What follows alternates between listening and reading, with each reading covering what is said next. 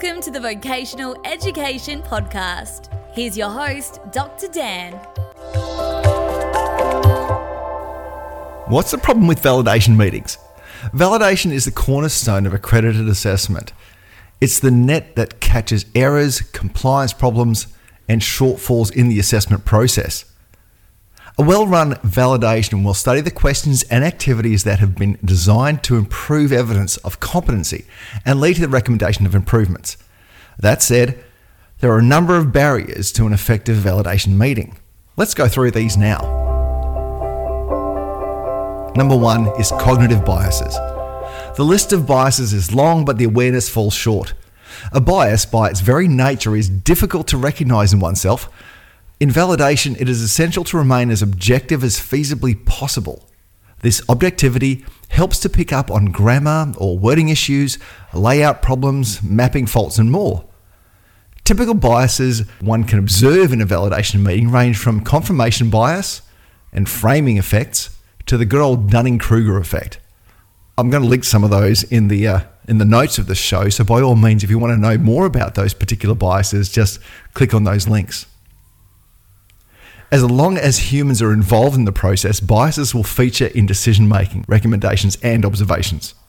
The only solution in the moment is to be vigilant and aware that you carry with you a number of biases that can rear their unwanted heads at any moment. Having multiple eyes on the material also goes a long way to reducing some of these effects. Number two, failing to understand or effectively apply benchmark mapping. Mapping assessment activities and questions to the various criteria of benchmark, such as a unit of competency, poses a number of difficulties depending on when the mapping occurs. So, for instance, if the mapping is done carefully during the creation of the assessment tool, then generally the validation process is made much easier. But attempting to map existing materials to a benchmark introduces a number of possible mistakes. Firstly, Asking if a question meets a particular criterion is fraught with subjectivity. Generally speaking, a question will rarely capture all of the required evidence for performance criterion or knowledge evidence. Similarly, just because the question has similar key words to the performance criterion does not mean it maps perfectly to that benchmark. Finally, ensuring that the performance evidence is satisfactorily captured will require unbiased reasoning on behalf of the validators. The input of a subject matter expert will assist with this, as will a clear understanding of the benchmark's performance standards. Number three, groupthink. Although officially a cognitive bias, groupthink deserves its own heading here, as there is a likely tendency for individuals to follow the decisions of a senior or more experienced validator.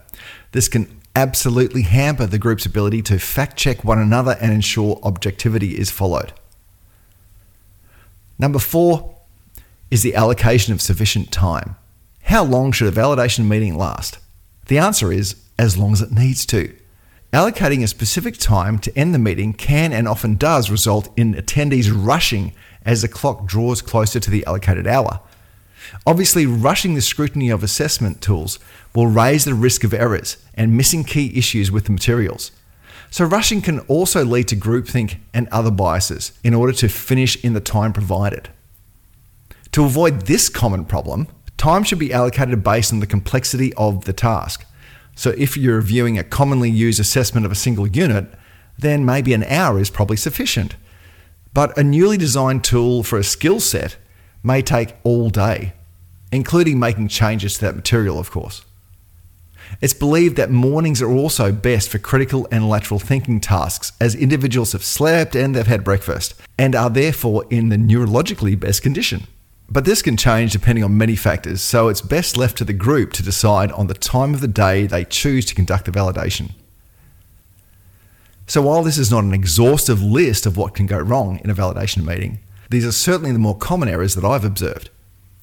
To avoid errors and conduct efficient and effective validation meetings, it's good to be aware of the barriers that may lurk under the surface of an otherwise rosy meeting. So, without any further ado, I bid you good luck in your next validation and keep in mind these common barriers next time you go into such a meeting.